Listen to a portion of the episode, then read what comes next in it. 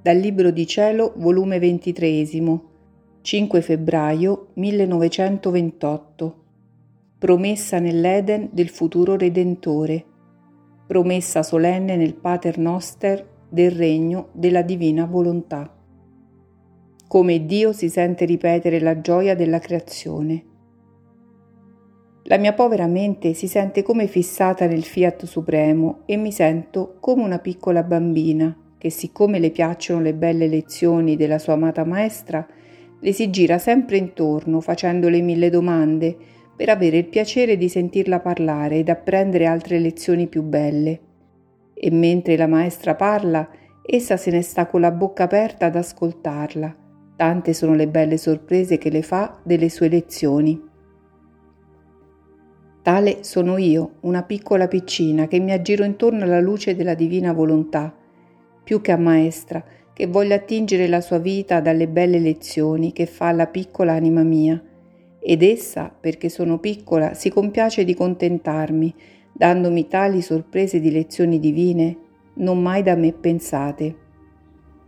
Onde, mentre pensavo al regno della divina volontà e mi sembrava com'è difficile il suo regnare sulla terra, il mio amato Gesù, uscendo da dentro il mio interno, mi ha detto, Figlia mia, come Adamo peccò, Dio gli fece promessa del futuro Redentore.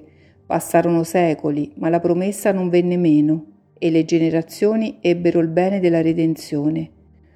Ora, come venni dal cielo e formai il regno della redenzione, prima di partire al cielo feci un'altra promessa più solenne, del regno della mia volontà e questa fu nel Pater Noster, e per darle più valore e per ottenerlo più subito, la feci questa promessa formale nella solennità della mia preghiera, pregando il Padre che facesse venire il suo regno e la volontà divina, come in cielo così in terra. Mi misi io a capo di questa preghiera, conoscendo che tale era la sua volontà, e pregato da me non mi avrebbe nulla negato, molto più che con la sua stessa volontà io pregavo e chiedevo una cosa dal mio stesso Padre voluta. E dopo averla formata questa preghiera innanzi al mio Padre Celeste, sicuro che mi veniva accordato il regno della mia volontà divina sulla terra, l'insegnai ai miei apostoli, affinché l'avessero insegnata a tutto il mondo, perché uno fosse il grido di tutti, sia fatta la volontà tua come in cielo, così in terra. Promessa più certa e solenne non potrei fare. I secoli per noi sono come un punto solo e le nostre parole sono atti e fatti compiuti.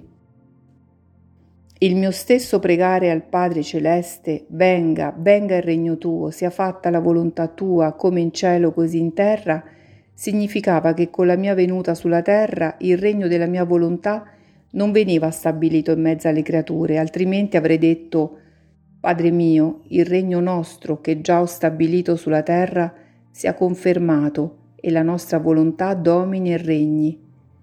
Invece dissi, venga. Ciò significava che deve venire e le creature devono aspettarlo con quella certezza con cui aspettarono il futuro Redentore, perché c'è la mia volontà divina legata e compromessa in quelle parole del Pater Noster e quando essa si lega è più che certo ciò che promette. Molto più che il tutto fu da me preparato, non ci voleva altro che le manifestazioni del regno mio, e lo sto facendo. Credi tu che le tante verità che ti sto manifestando sul mio fiat sia per darti una semplice notizia?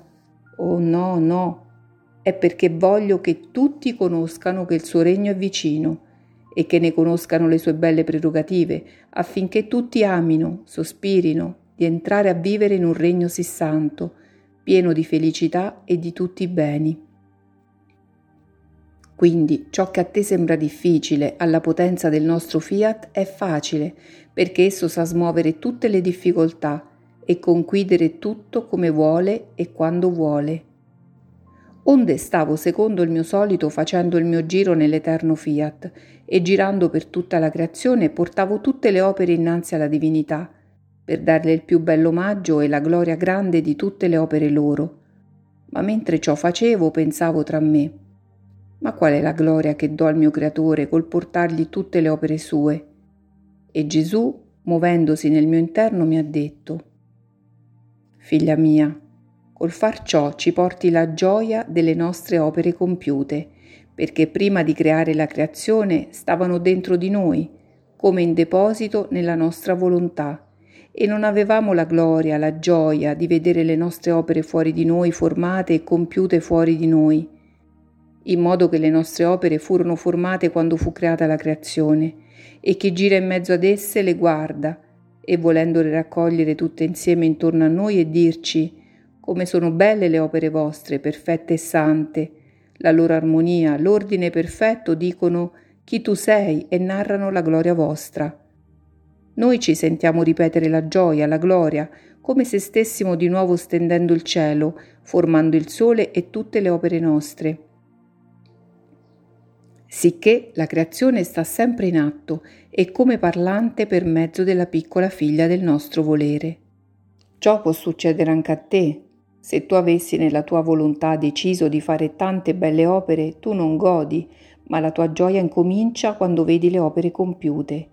E se una persona amandoti spesso te le portasse intorno per dirti vedi come sono belle le opere tue, non ti sentiresti gloriosa e ripetere la gioia di quando le compisti? Tale sono io, le ripetizioni formano le mie più belle sorprese.